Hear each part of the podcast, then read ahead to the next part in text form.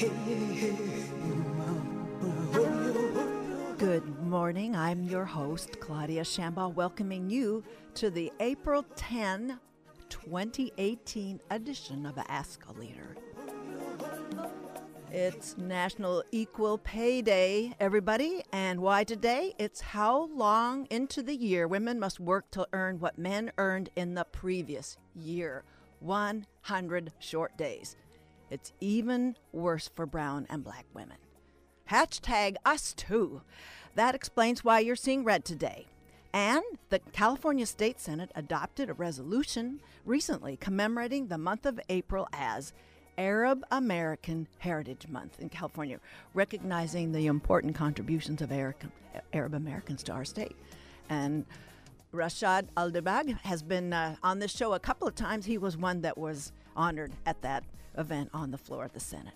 Today's program Tiffany Ackley, a Aliso Viejo attorney and municipal candidate on this year's general election ballot, will take up talk about the wave of meetings in Orange County cities about whether or not to join the Department of Justice lawsuit against the California Senate Bill 54 regarding sanctuary cities.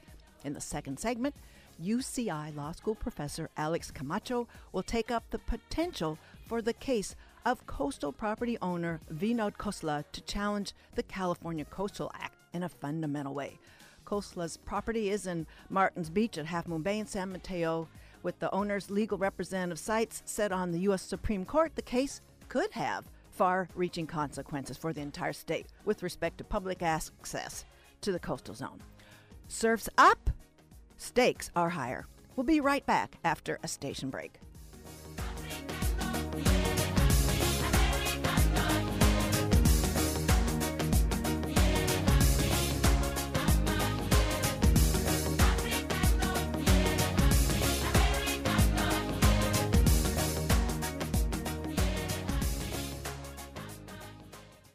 Welcome back to Ask a Leader. My guest first in the show is Tiffany Ackley, environmental attorney who's been monitoring Orange County's municipal forums on whether to adopt motions to join U.S. Attorney Jeff Sessions' challenge to California's SB 54 on sanctuary cities. Tiffany is a product of South Orange County. Actually, she's from she's right here from Irvine and moved her family that she had eventually, Elisa to Aliso Viejo a decade ago. She's paid more dues as an how, um, homeowners association board president. Her practice has been with the uh, currently uh, her practice has been with uh, various civil litigation. She's currently running to serve in four a four-year term as an Aliso Viejo City Council candidate.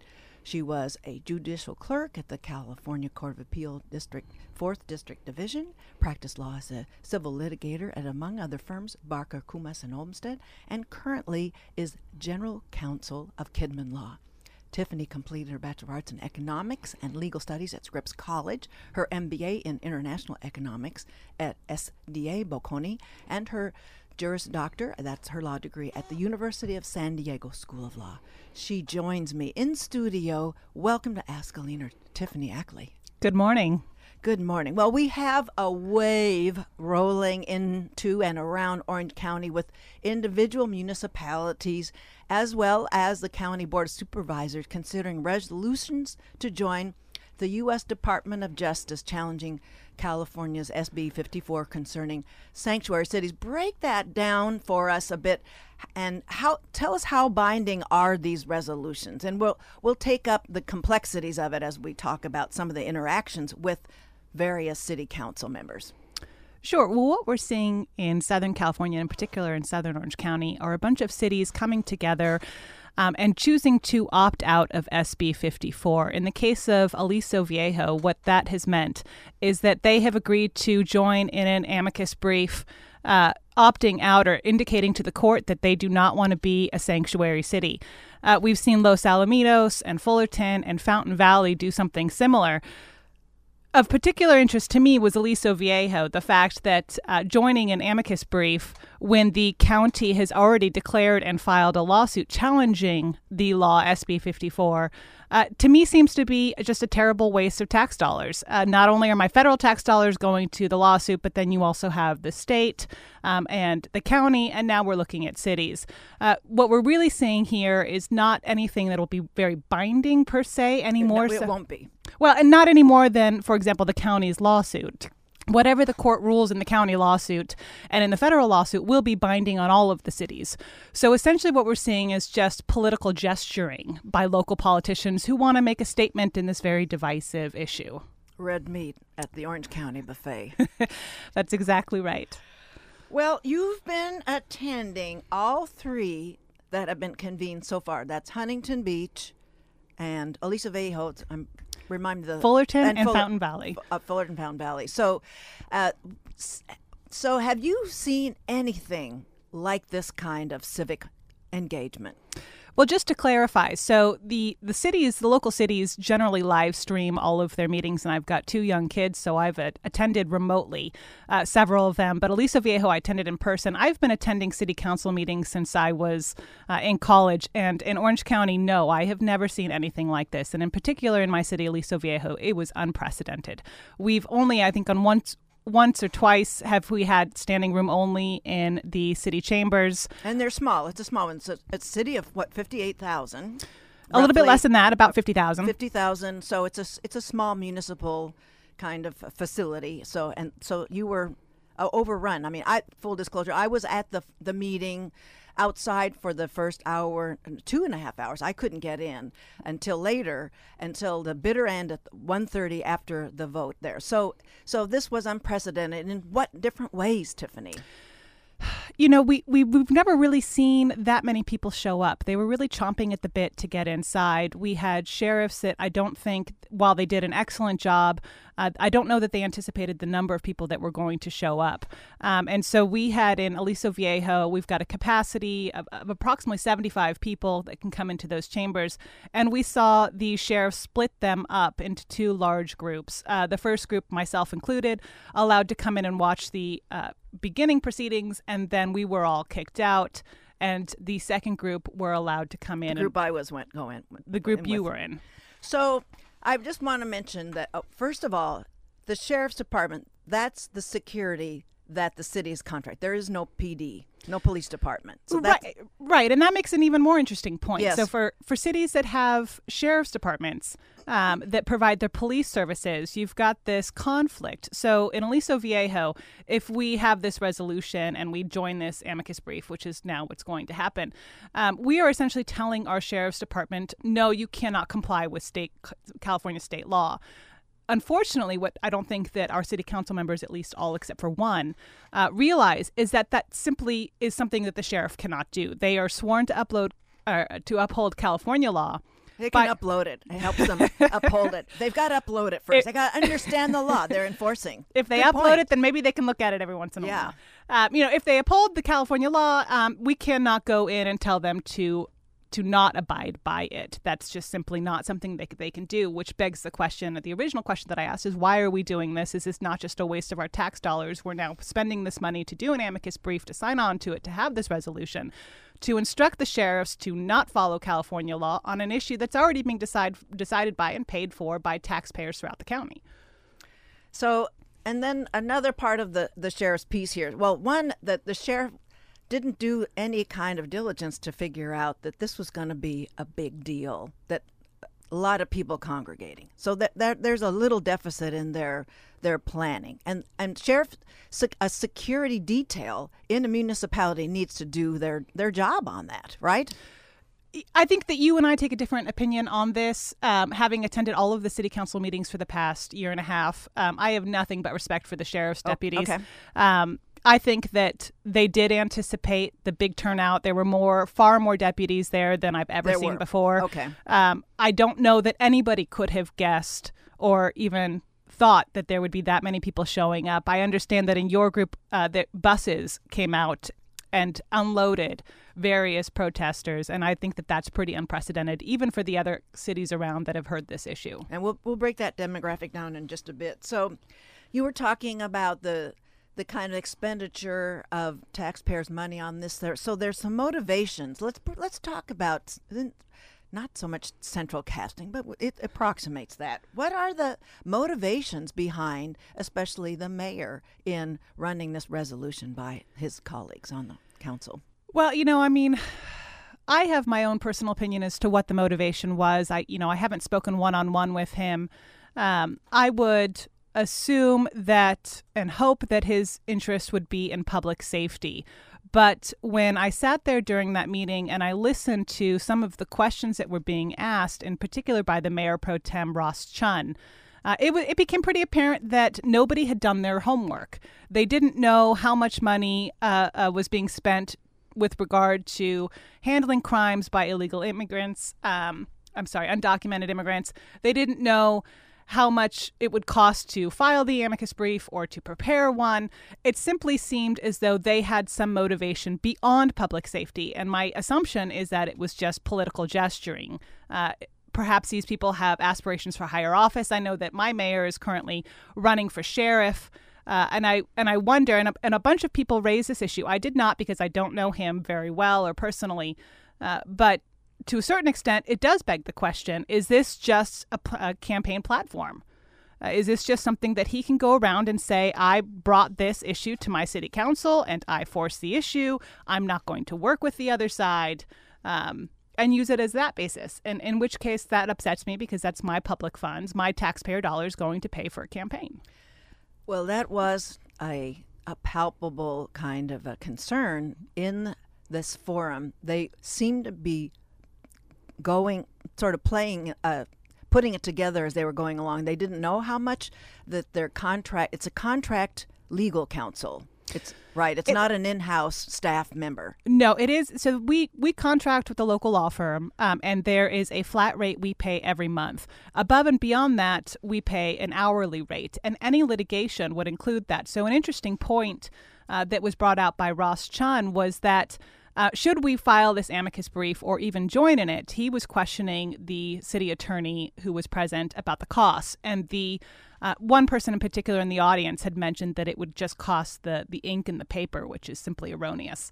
Um, the attorney said that if they just add our name to the amicus brief, there would be no cost. Um, as an attorney, and I've done this for 10 years, I take major issue with that because I would never put the name of a city and 50,000 people I was representing on a brief without having reviewed it and researched it and verified that everything in it was accurate and what the city stood for. Right. Um, and, that it, and that it had a function in terms of what are the crime rates with various demographics in the municipality. Exactly. And and all of that work takes time. And um, and as I mentioned in my comments during city council, you know, attorneys aren't cheap. Um, and those are costs that we will incur assuming that the attorney does his due diligence and actually reviews this brief before putting our name on it, that I think are frivolous. We don't need to incur those charges simply because there are other cities and other counties that are challenging this law. Now, I don't particularly want to challenge this law, but if it's going to be challenged, I don't want to have to pay for it three times. No kidding. For those of you who just joined us, you're listening to Ask Leader on KUCI 88.9 FM in Irvine. My guest is Tiffany Ackley, environmental attorney and currently an Aliso Viejo City Council candidate who's been monitoring the Orange County municipal forums on whether to adopt m- motions, adopt the notion to join U.S. Attorney Jeff Sessions' challenge to California's Senate Bill 54 on sanctuary cities. Well, I, I thought it was a very remarkable situation that there were so few definitive answers in that forum. I mean, that they were so ill prepared really undermines their sort of municipal kind of the, the mantle of authority in there. It, it, undermines democracy, doesn't it? And well, and that too. You you walk in and you realize um, that these gentlemen and Aliso Viejo City Council are all men. Uh, you realize that these gentlemen have already made up their minds and they're not actually there to listen to public comment. They're not there to listen to their constituents or the people who just were bussed in. Um, they're just there perfunctory function to sit there and listen, and that's it. a kind of blatant use of a platform for just for that very raw kind of sort of agenda there. So the demographics are important mm-hmm. to examine in the people that were offering testimony, the people that were assembling. That's the first part of it, and then speaking. Tell us about the city's constituents versus those that were apparently imported. I mean, some of them said, "Yeah, we're from Arizona," but to the extent, I mean, we, I know one who's very, very well known for showing up everywhere. He, and he told us at the meeting he's from Torrance, California. But so break down. So really, who was really from Aliso Viejo, and how far flung were the rest? So in California, when you go to public meetings and public hearings like that, they are not re- they are not allowed to require you to state where you were from. Um, so before the meeting started, a group of friends and I went around and asked everybody, please, oh, please say where you're from. Um, so because hopefully the constituents of Aliso Viejo will, you know, what they have to say will have more bearing on the city council members' opinions. Uh, when we looked back at the video. Uh, the overwhelming majority of Aliso Viejo residents who self-identified as Aliso Viejo residents were um, did not want to opt out of SB 54. The Aliso Niguel Democratic Club, and in particular, a woman named Trina Mangione, had um, tallied all. She spent hours watching wow. the videos, tallied all of them, and I believe that there were 53 uh, residents from Aliso Viejo. And I, I, I'm going to try to remember the exact number. I've got it uh, written down somewhere, but I, I believe 46 of them were in favor of not opting out of SB 54, um, which speaks volumes, right? The, the vast and overwhelming majority of the people who were from Aliso Viejo, the people who were voting on these city council members, said that they didn't want to file this amicus brief. Well, that's I use the word constituents very advisedly. Yes. That's theirs. Yes. And the majority of people who were brought in, not only from other areas in California, but also from out of state, were the ones that were against uh, SB 54 and, and, and were urging the council to opt out. Now, the council members' duty is to their constituents. It's not to people from Torrance. It's not to people from Arizona. But we saw them sit there and and ignore the constituents' voice. So, uh, and can we reasonably expect that that those that group of imports they're going to show up and on, they're going to go on tour and go to every single city holding these forums? Yes. In fact, I recognize several of them as, as being present in the other meetings. Um, so I assume that they're just going to be making the tours. I have no idea how they pay for that. Um, in fact, I read an article about one of the gentlemen who was there who had flown to Austin the week before and had been kicked off an American Airlines flight for being so disruptive. Um, so I think these are just professional agitators. Well, and I, I want for everybody listening to appreciate too that there was like a, a, a particular way they're comporting. And I've seen this at other forums that aren't related to SB 54, whether it was at Politicon or whether it's outside a congressional member's district office. These folks that are supportive of the opting out, they're all of them live streaming on their Facebook accounts, and they are sweeping the entire venue with their screens. All of us were captured on there. Any one of us could be doxxed with the in the way that they follow up with the people they pick up on their screens. And it's sort of like it was a friends of the groom, friends of the bride situation I saw inside that venue. So there were the, so you you knew which ones were supporting the opt out measure. They're the ones that were live streaming. I mean, it was like in our faces. Right you know and i've got i've got two interesting stories that came out of that meeting the first one okay. was i was uh, i was sitting next to a very beautiful very lovely and intelligent elderly woman my mother uh, i'm not going to give her exact age but we'll just say between 70 and 80 um, and we saw a trump supporter or i don't know if he was a trump supporter but somebody who was uh, urging the council to fight sb 54 came up to her and pushed her Oh, really? um, she is not a large woman. She is elderly. Uh, and she basically had to ask for assistance from the sheriffs after politely telling the gentleman to sit down. But these are the kind of people we're dealing with, with uh, local residents who are older, who, you know, are there peacefully and they're just simply being attacked, um, pushed around, physically manhandled. The other sad story was as I was walking out of the council meeting, uh, I was approached by one of the people who had been bussed in and was told that I should be ashamed of myself. Why? Uh, because I have two young children and I was taking this position, which I thought was rather curious because my children weren't there.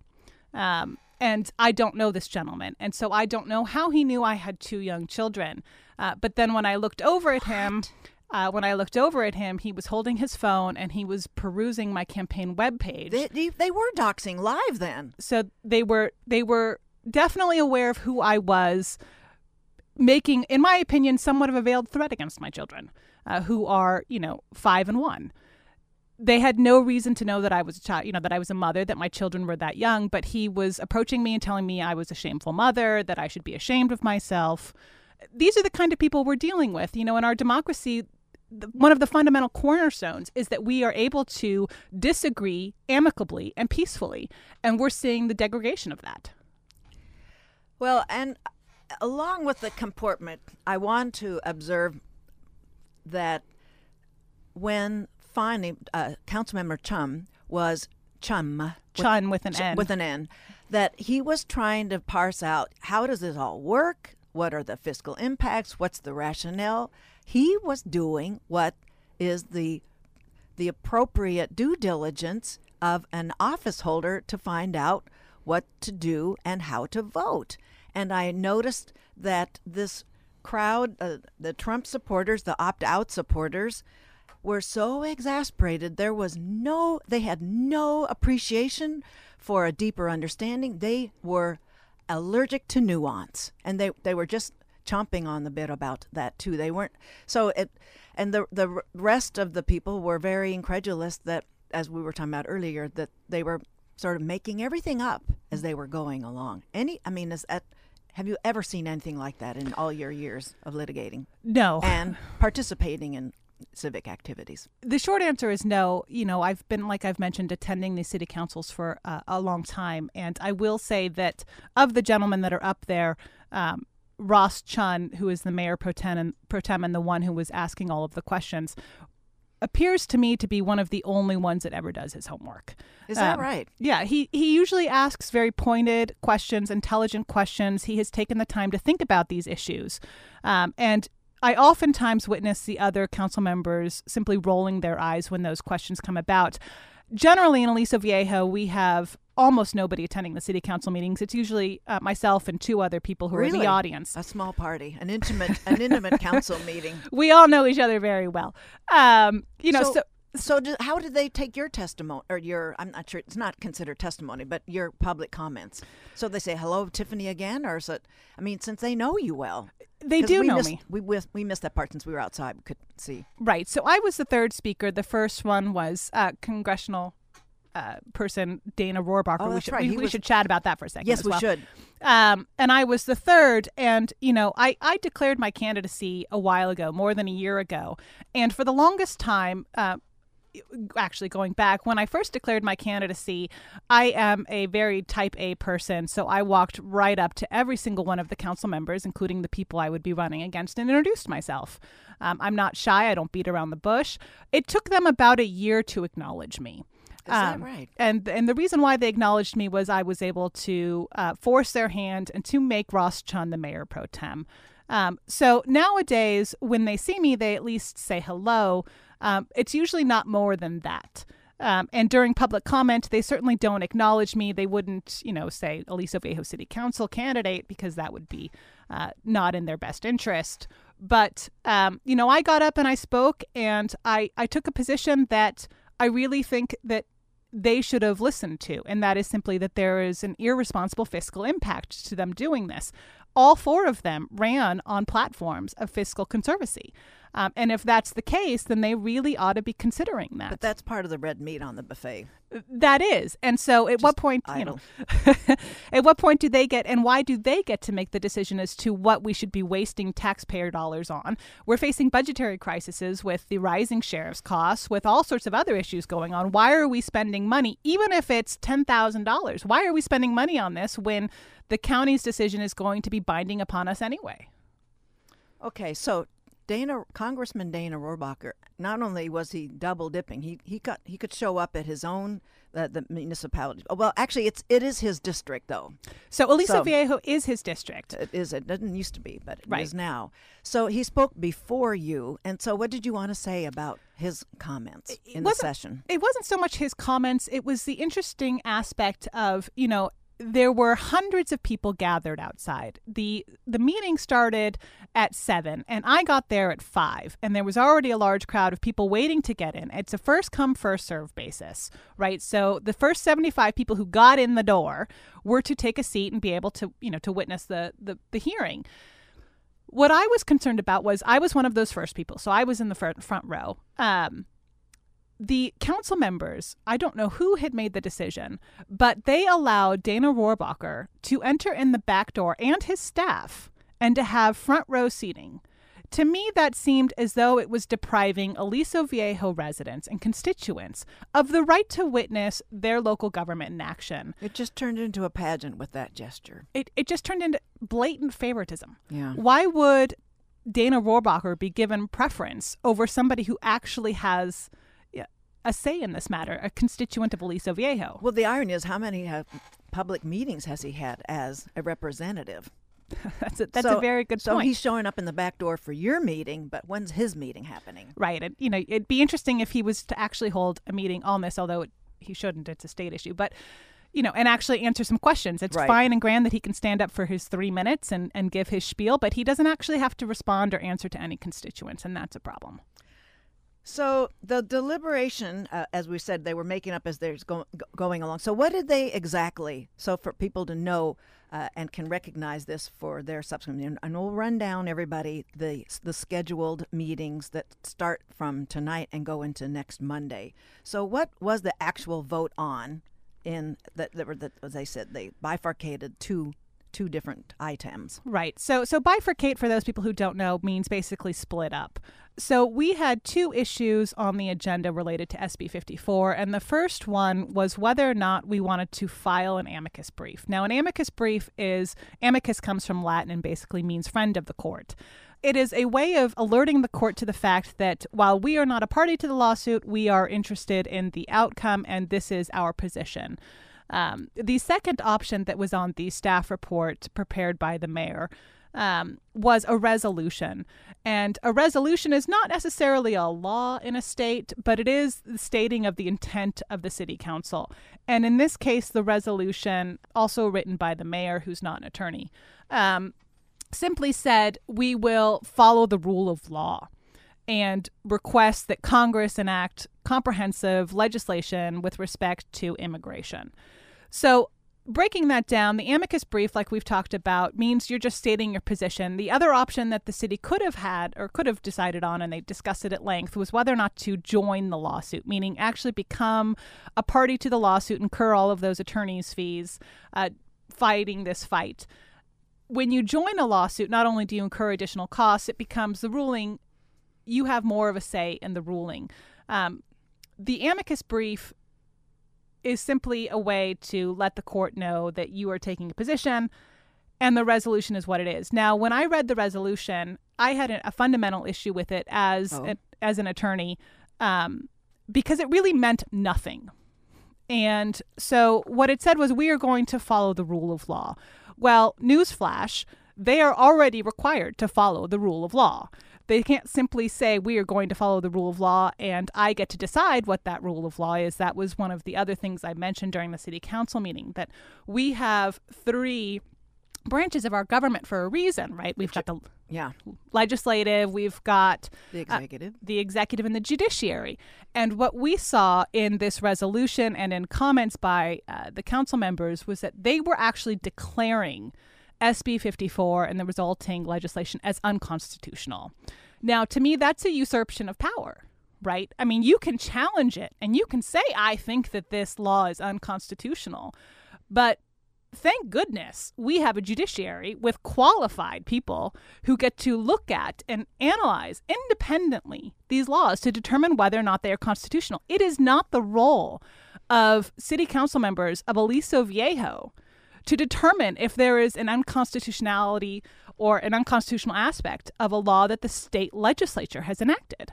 That's for the courts.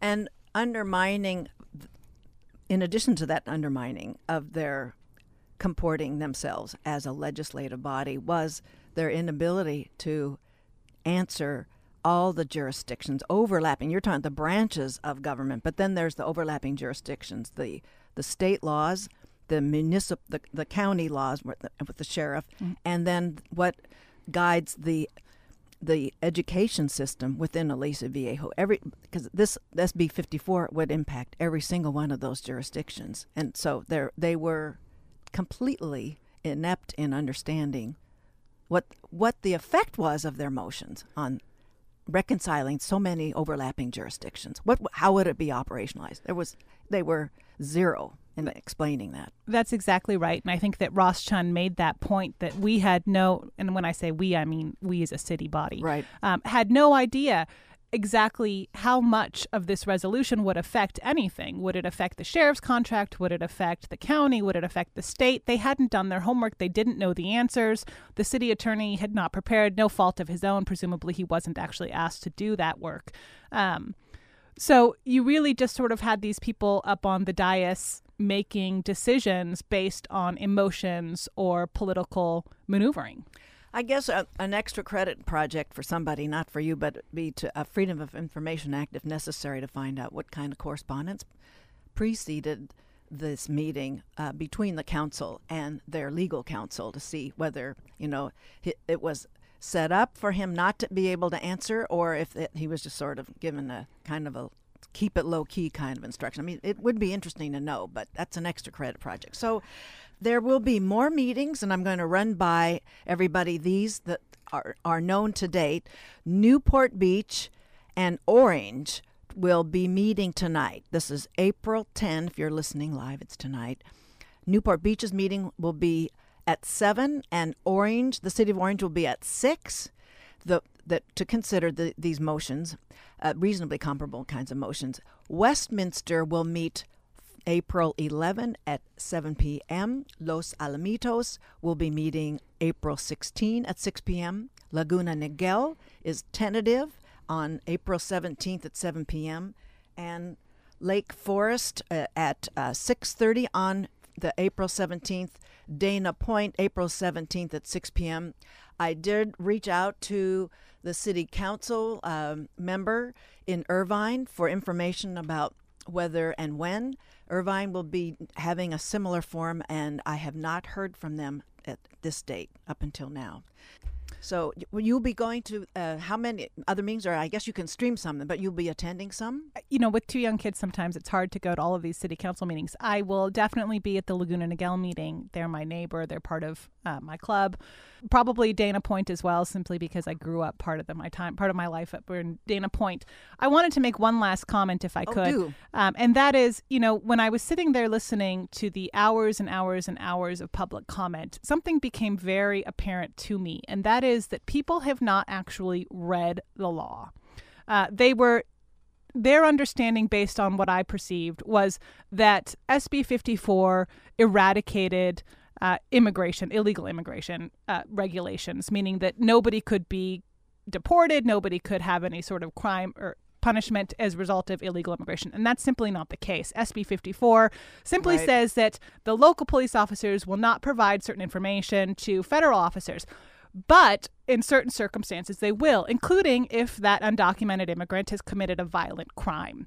Um, so these people who come around and say we're allowing murderers and rapists to stay, no, that's simply inaccurate. What it is allowing a woman who perhaps maybe has a traffic violation to feel safe and comfortable going to the police services to report a rape because she knows that her undocumented status will not automatically be transmitted to the federal agencies. Um, and she can feel safe and comfortable that someone will try to prosecute that violent crime against her. Should she have committed a violent crime, uh, then the local police officers are, you know, required to send that information on to the federal officials.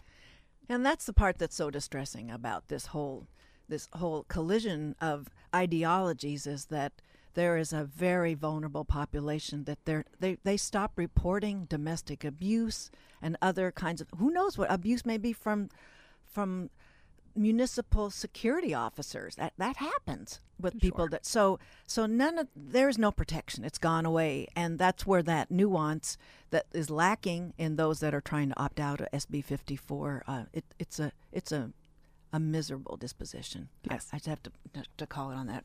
Well, I really appreciate your posting us on what's going on. It's very important that we understand that. And I'm going to post the meeting times, and you can understand, folks, that this is going to be at the council chambers of each of those cities. I'll be posting them on the podcast summary so people can follow that or they can stream it. But it's best, I think, it behooves us to attend in person that so not that you're going you're not going to flip anybody that's showing up. Everybody's pretty hardwired with their political disposition there but just to witness witnessing is more than the 85% of life showing up. It's interpreting. It's like the next 10% so we're 95 when we show up. And and staying to the very end with this Aliso Viejo meeting went to about 1:30 a.m. and there you find out who's doing their job on the city council and the kind of reaction and the comportment of all of those present and the breakdown, as we're saying, of the, the demographics. So, S- Tiffany Ackley, thank you for coming in studio with us today to talk about this. And uh, and stay tuned. We'll uh, I don't know how many municipal candidates I'm going to be having on in the run up to the general election, but I surely hope we can uh, maybe have you back at that time and and some of the uh, the ones against whom you're running. Great. Okay, thank you so much. This was Tiffany Ackley. She's environmental attorney and current Aliso Viejo City Council candidate who's been monitoring the Orange County municipal forums on whether to adopt motions to join U.S. Attorney General Jeff Sessions' challenge to California's SB 54 and sanctuary cities. We'll be right back after a short station break with UCI law professor Alex Camacho, and he is going to talk about this pressing business with the California Coastal Act. It's budding in San Mateo County and may have consequences along our entire coast. Stay tuned. We'll be right back.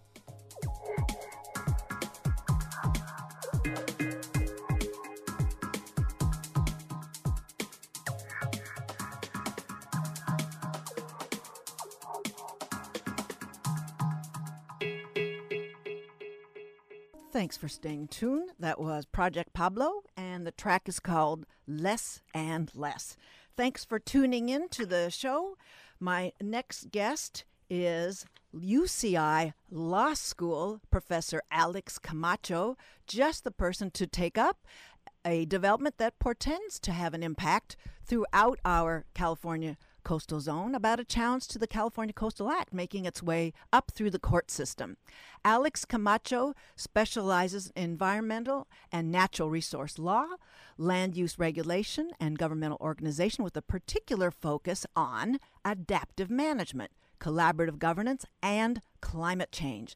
He's published articles in the Washington University Law Review, Yale Journal on regulation, UCLA Law Review, Emory Law Journal, North Carolina Law Review, Colorado Law Review, Brigham Young University Law Review, Harvard Journal on legislation, Columbia Journal of Environmental Law, and Stanford Environmental Law Journal. Alex Camacho's interdisciplinary research involves collaborations with experts in ecology, land use planning, political science, computer science, genetics, philosophy, and sociology.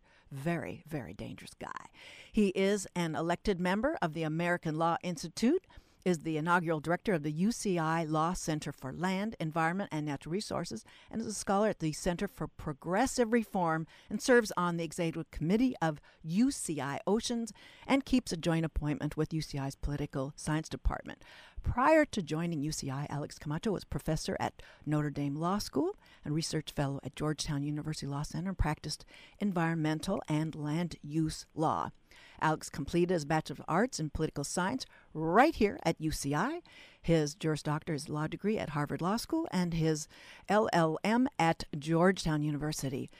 Alex Camacho uh, comes to us today from just over the other side of the campus. Welcome to Ask a Leader, Alex. Thank you so much. I'm a pleasure to be here. Well, it's great having you on. Former Coastal Commission Director Peter Douglas on this show just before he died repeated his well known refrain The coast isn't saved, it's being saved every day. It's been 40 years since the Coastal Act was adopted. Many challenges, of course, to the to the tenets of resource protection, public beach access, and many land use decisions, right down to the square foot of concrete poured, I must venture to say. Challenges of many kinds surely succeeded in trimming and redefining this law, and uh, remarkably, the jurisdiction only in the at the year of 2014 was enabled a capacity to collect fines. That was sort of a big deal. So enter Vinod Khosla, co founder of Sun Microsystems, with a lot of capital to move around. He would like to privatize a public good. He wants his Martins Beach San Mateo to himself. So I'd like for you, Alex, to, to weigh in. I'm, we're, we're seeing it as recently as this February that Mr. Khosla is retaining Paul Clement, and uh, he's got quite the uh, Supreme Court kind of uh, CV where uh, Paul Clement has appeared. It's the Gilded Age. Should we have seen Mr. Khosla's challenge coming? Well, I think given the history of the of the particulars of the case, uh, I think uh, it's not completely surprising that he was he's willing to, given that he's well resourced, um, to try to try his luck at getting the U.S. Supreme Court to hear the case. Uh, what's a little surprising is that, uh, uh, depending on your perspective, is the change of sort of the claims that he's making at this point in time compared to what has been argued before at the state level, at the California District Court, and then the Appellate Court, and then for the California Supreme Court. Mean, essentially, the the case was brought by Surfrider Foundation it, on a pretty uh, narrow question. It didn't really raise many direct constitutional questions. Essentially, um, I guess before doing that, you know, some basic facts of the, what, what's Please. going on there. Yes. Um, uh, the road, uh, uh, there's a road uh, uh, that is the only dry land route from Highway 1 to Martins Beach. Uh, that road is uh, is on uh, Mr. Khosla's property. Um, before he owned the property, prior owners had the immediately prior owner had allowed the public access to the beach for for a particular fee for a while, uh, and in fact, Khosla did that at first as well. But then, after a few months, stopped doing that, and uh, in fact locked the gate uh, to, to for access to the beach. And so, the claim by Surfrider on a was fairly discreet, saying locking the gate and closing the road is it, it qualifies as development under the California Coastal Act, and that requires a permit. Uh, Right. And Mr. Khosla never applied for a permit. Uh, so uh, that was the basic narrow case initially under the California District Court. Uh, and the California District Court agreed uh, it, that the interpretation of de- development is broadly defined in the law and includes things including uh, locking a gate. Um, and the appellate court agreed as well. Uh, at that point in time, then Khosla uh, ch- uh, brought it to the California Supreme Court, uh, and the California Supreme Court has the authority, but is not required to review a case, and it, and it did, I decided to deny uh, review. Uh, and so now uh, Mr. Khosla is bringing the case and filing a writ in the uh, writ of certiorari, which is a basically it's a discretionary writ for the U.S. Supreme Court. The Supreme Court may decide to grant the case or not, but asking the Supreme Court to hear the case. Uh, and it takes about four. It takes four justices uh, to. They have to agree to grant review for it to be heard. If they don't choose to do so, the, the merits of the case will never be heard. Well, the Surfrider attorney mentioned that he just didn't think that the that this would be heard before the Supreme Court. So, uh, is there a basis for his uh, understanding, or uh, how do you interpret where are are we at the cusp of having this challenge go all the way through, or do you think they got this right, the Surfrider Foundation representation? Well, filing? you know, it, I always it's always dangerous to try to predict what the justices are going to do, especially when every time there's a new composition. Exactly. And, and it's not clear exactly where they're going to go. Uh, you know, uh, I think uh, there's a there's a number there's a number of different issues to unpack in the case. Please. But the the basic, I mean, Khosla's basic claim now at this point in time is that requiring him to apply for a development permit to close his road to the beach would be an unconstitutional taking of his private property. So he's now brought, expanding it, the analysis to be beyond, sort of looking at the narrow questions of what the Coastal Act develop, what, what's a development under the Coastal Act, and claiming that um, it's unconstitutional for uh, for the Coastal Commission to, as he as the as the petition puts it, quote, command that a private property owner may not take any action that would impact the intensity of the public's use of or access to the ocean without first obtaining a permit. Um, what he's doing there is that, or his lawyers are doing, is they're challenging the law, the Coastal Act, as written, not just as applied to him. Uh, and in fact, he kind of has to do that because he hasn't applied for a permit. I mean, if, if it was about application, uh, the, the, the classic way this case would be heard would be uh, Mr. Khosla would apply for a development permit as required under the Coastal Act, and then would maybe the Coastal Commission would include a condition or, or some sort of right. provision, uh, or maybe not ap- approve the permit, and then claim that as applied to him, um, the Coastal Act is uh, is in violation of uh, of something. In, in this case, in violation of the the Constitution. That is a neither case is a particularly easy case to win, but that's a slightly easier case to win. Uh, to make the claim that the Coastal Act, as written, is unconstitutional, um, it would be it would, it would have both very w- wide-ranging effects, but also it makes it mu- much less likely that he would win the case. So, uh, you know, essentially, uh, it's taking again another step back. I mean, yes. the Coastal Act you know, passed in the early 70s. Uh, you know, actually, it, the Proposition 20 was passed in the early 70s by voters, really uh, concerned about development on the coast and and the impact of that development on coastal resources, but also public access. Um, Which is and about four years piece. later, right. the state legislature passed this Coastal Act, which basically embodies what the proposition had asked for, and it tries to balance the right to develop with you know, pretty robust policies to protect uh, public resources and access. Um, so it, it, it, recognizes the private right of landowners, but also recognizes the public interest in protecting resources. So the way it does that is it tries to create it, it creates development standards for any development in the coastal zone, which is you know over a million acres along the coast of California. And one of the key provisions of that law, Article Two essentially mandates that development shall not interfere with the public's right to access the beach. Uh, and, and that is, it, it, the, the statute says that, but um, it's really enshrining what the Con- California Constitution requires. I mean, the California Constitution actually guarantees public access to the California coast. So on the one hand, you've got this very robust, you know, California constitutional law that says that you know that the public has should have guaranteed access to it. But on the other hand, there's a recognition in the Coastal Act, as well as in the U.S. and California Constitution, of this private right of of property.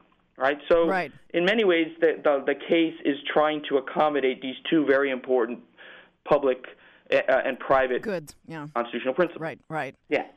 Well, and so that and folks just just run a little other data point. He's racked up uh, could be up to uh, it could bring penalties to more than 20 million dollars. That's what the the uh, San Jose Mercury I'm quoting them so I'm I'm taking I'm hoping I got that right. He's he's got lots of penalties for those for uh, for his activities there.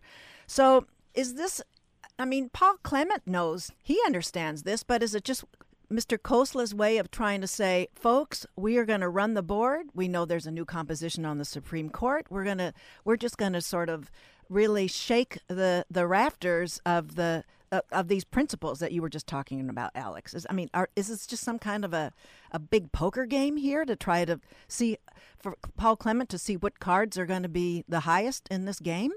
So I, I mean, I think I, I think that it's possible. I think. Um, certainly there has been a for a significant period of time there's been a movement of, uh, of sort of conservative property rights scholars and, and advocates like the Pacific Legal Foundation who are uh, supportive of this litigation oh I'm sorry of this position of, of the petition for writ to to sort of change takings jurisprudence, if you will, uh, the uh, federal U.S. constitutional uh, jurisprudence regarding takings, and and certainly there that that might be what the Clement and uh, uh, who has uh, in other Supreme Court cases uh, tried to champion conservative causes before the Supreme Court. I'm not sure if Mr. Khosla is uh, of politically uh, interested in those issues. It's very possible that on a more micro level, it's it's serving as additional leverage in any negotiations between Mr. Khosla and the Lands Commission about you know, negotiating over any easement if the if the state uh, were to uh, try to purchase through eminent domain or otherwise. I do think you know the, uh, you know that the the takings an analysis that's interesting here yes. is that, that he's raising, you know, typically for, you know, uh, the U.S. Constitution, the Fifth Amendment requires that private property shall not be taken for public use without just compensation. Um, the classic condemnation is eminent domain. This uh, is more a classic in, uh, inverse condemnation, where the private party is saying that the, the government's action is the equivalent of eminent domain. Uh, for most takings cases, whether we're talking about this inverse condemnation or classic condemnation, uh, uh, well, I'm sorry, for, particularly for the I mean, inverse condemnation regulatory takings cases, uh, they mostly do sort of a case-specific ad hoc analysis to see if it's, if it's a taking, uh, and and it's very hard to make that case. Okay. But the, one of the major exceptions to that is if if what is being argued is that it's a physical taking uh, that where the government authorizes a permanent physical invasion of the land. And so what uh, Mr. Clement is trying to do, uh, I, I, think, oh, and what Mr. Khosla is trying to do in some ways is claiming that this is a, not just a regulatory taking, this is a physical taking. Um, it, it, it, well, if you're able to demonstrate a physical taking, it's easier case to win than if it's a regulatory taking. So it's possible that they're trying to expand uh, jurisprudence to include uh, this sort of action the challenge that they're going to have to butt up against, of course, is that in prior cases where this has been where it's the most likely sort of parallels, uh, the person who was raising the claim had applied for a permit. In fact, there was a famous U.S. I mean, famous California Coastal Commission case in, in the 80s the Nollans? involving exactly this sort of question, uh, yeah. uh, Nollan versus yeah. California Coastal Commission. But in that case, the California Coastal Commission said, as a condition of your permit, you must give access to the public. And the Supreme Court did say in that context that there is a new standard that applies for such an analysis, essentially that there has to be an, a nexus. A nexus case. Yeah. Um, but in this case, there has they, he never even applied for the permit, where the, and that's also why he's racking up these sort of potential penalties that the Coastal Commission might be raising. So I think it's very likely, uh, you know, that the Supreme Court won't even grant the case uh, or, or, grant a cert to, to, hear the case. And even if they did, it's more likely that it, that that decision would be narrowly decided on the, the particulars of the Coastal Act. But it doesn't mean that it, that if the Supreme Court, uh, as currently uh, composed, may or may not be more amenable to uh, this sort of analysis to be honest, uh, the, the fact that Justice Scalia is not on the court, who is one of the more aggressive proponents of uh, a conservative take on taking truths and has been replaced by another conservative judge. Right. I'm not sure the composition is that different, but it is possible that they could get four justices to be willing to hear the case. Right. Whether they could actually get five votes is, is a higher climb. So, and the I just want to mention in terms of the arena of the the public acquisition. I guess Mr. Khosla's offered the the uh, sale at what seems to be the the the value of his entire property, like 30 million, but the the lands commission has valuated estimate that the 6.4 acres it were the state to acquire it would be they give it a market value of like 360 I think that's right. I think that's right. And also by the way the the coastal commission has also claimed that it already has a prescriptive that the public has a prescriptive right yes well, to the property too. So I mean, on the it, it, again, it, you can't claim he couldn't claim a takings if in fact it was adjudicated to be a prescriptive right because it wouldn't be his property. The easement would be pro- property held by the public. Of course, this hasn't gone through the permitting regulatory process, he hasn't what's called in law, he hasn't exhausted his administrative remedies. So these are other reasons for why it's likely that a court would say, look, if you want to raise these different claims, you want to say they don't have a prescriptive right, you want to say that they are condemning your property, you need to go to the typical regulatory process and then raise the claim, and then maybe we can hear it. Well, uh, so, Alex, if excuse me, because we're about ready to wrap this yeah. all up, is that the prescriptive right is that dealing with the fact that it, this easement had been used openly by the public for years before Mr. Khosla acquired that parcel. Right, right. Uh, no one's claiming there's an express easement where the parties had negotiated and recorded an, uh, an easement against the property. What the Coastal Commission is claiming is that he has a that means sorry that the public has a prescriptive right that they've been using the property sufficiently open uh, enough, uh, adversely enough that it meets the California requirements for a an easement prescriptively. Well, you were the guy to answer this. This is great. I'm so glad that we could have you on the show today. My guest was uh, UCI Professor Alex Camacho, specializing in environmental natural resource law, talking about this challenge to the California Coastal Act by Mr. Vina Khosla, property owner of a parcel on St. Martin's Beach in California. Alex Camacho, UCI law professor, thank you for being on today's Ask a Leader. Thank you very much. Take I care. appreciate it. Thanks a lot. We are going to sign off right now. That was my wrap. Next week, I'm going to have on California 45th Congressional District candidates Brian Forde and Katie Porter. And finally, as we move deep into the California primary season. So remember, June 5th is Election Day. Top vote getters, regardless of party, advance to the general. That's the way it works in California. Talk with you next week. Thank you all for listening.